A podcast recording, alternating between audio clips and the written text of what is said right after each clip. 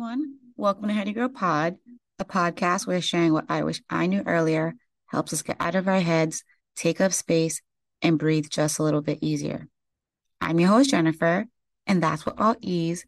And in this episode, we're talking about get unstuck or die. Okay, that was intense. I'm sorry. But we're coming back from a month long podcast break. So starting off intense feels appropriate.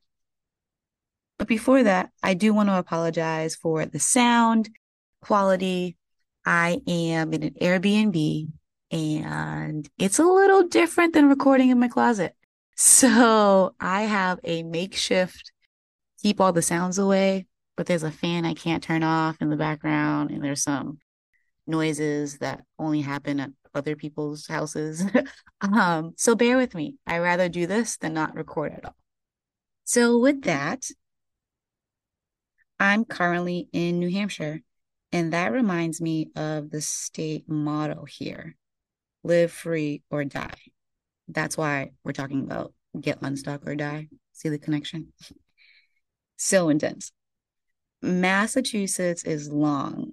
Something about swords, peace, and liberty. I don't know. But I heard a comedian make a joke about the different state models and how unexpected they are. My favorite is Texas. You know what their state motto is? It's friendship. That's it. Just one word friendship. That is both so cute and so unexpected. Mm, sorry, Texas. Anyways, this episode is not about state models, but maybe mine should be get unstuck or die.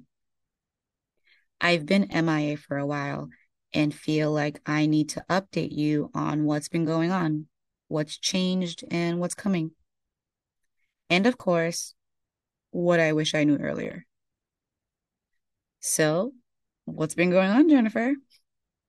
Well, before I took a break, I mentioned that I needed change.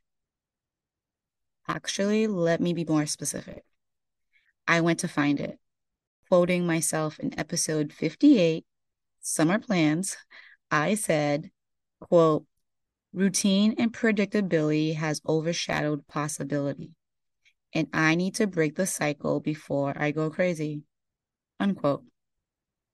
I was not kidding y'all. Like, this is not a test, people. I went there. Being vulnerable here, I was just sad all the time. For a while, years even. I'm going to be honest, because the more I share this out loud, the more people seem to say, Yeah, me too. so, yeah, I've been really sad, but I don't think that I knew it.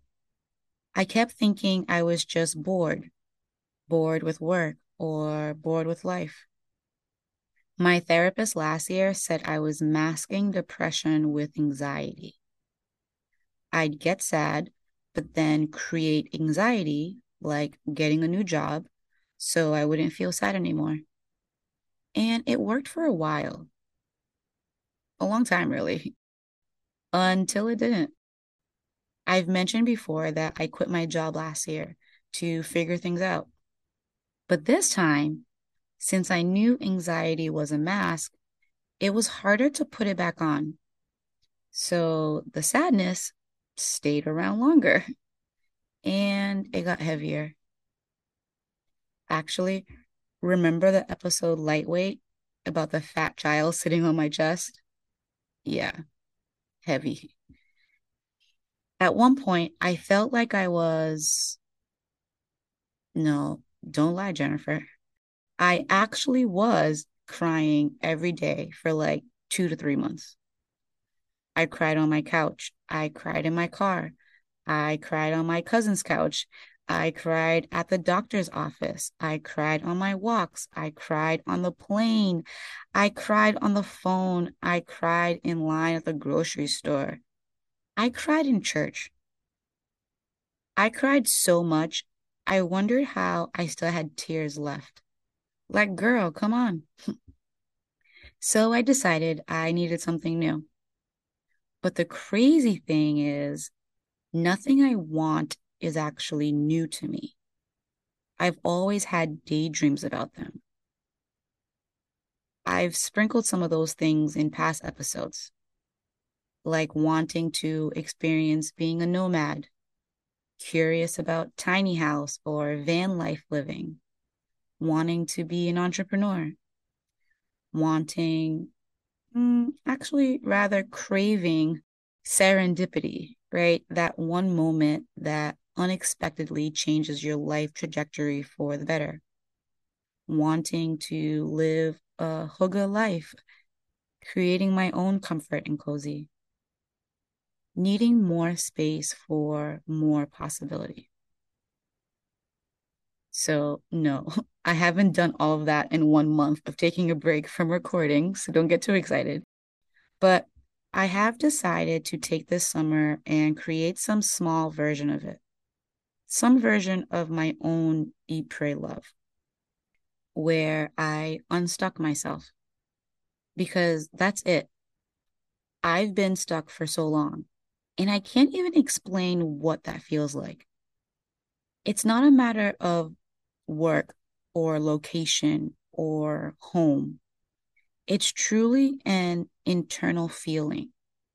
Burnout, maybe. Something else, maybe that too. But if you know the feeling of stuck, you know what I'm talking about.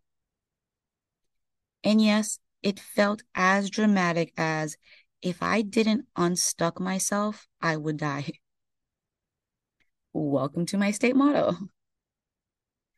In that same summer plans episode, I mentioned I was thinking I should get boxes and just move. Well, I did it. Literally recorded that last episode and have been packing since. I'll have to do another episode on that one because that was an experience in itself, packing. But I've decided to spend some time taking advantage of the summer and doing some travel local and not so local. Cross my fingers.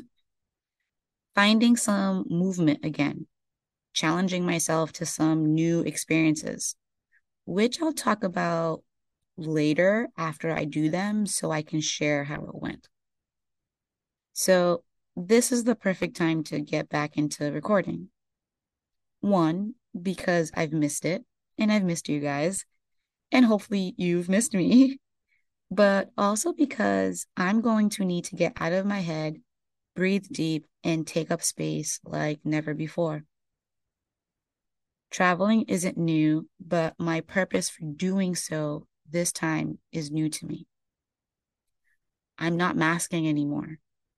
I don't even think I could if I wanted to. If you ask me how I am, I'm either going to cry or be really honest. I love who I've been, and most of her is still me. But if you've been following me on here for a while, you know I've been saying I'm not 100% her anymore, my past self. But I'm also not 100% her, my future self either. So let me spend some time saying bye to one and hello to the other truly an eat, pray, love moment, which I love because I've mentioned before that has been a I wish I could live that kind of story for me. But the other day, I realized in the opening chapter of the book, Elizabeth, the author, is sitting in her bathroom and she's crying. So, you know what? All those tears I've cried in the car, my couch, my cousin's couch, the doctor's office, on my walks, on a plane, on the phone, in the grocery store, and in church. Maybe they were setting me up for my own Eat, Pray, Love story worth writing about. If so, I'm here for it. First, road trip and creating new life models. So, yeah, that's what I wish I knew earlier being distracted is not the same as not being sad. Be honest with yourself so you can have a life motto that you enjoy. And hopefully, now you know it sooner. Well, that's it for our episode today. Thanks so much for listening in. Be sure to follow, and if you haven't already, find me on Instagram at HeadyGirlPod to say hi, send in a question, or share something you wish you knew earlier. Until next time, I hope you find many moments to breathe deep and take up space. Bye.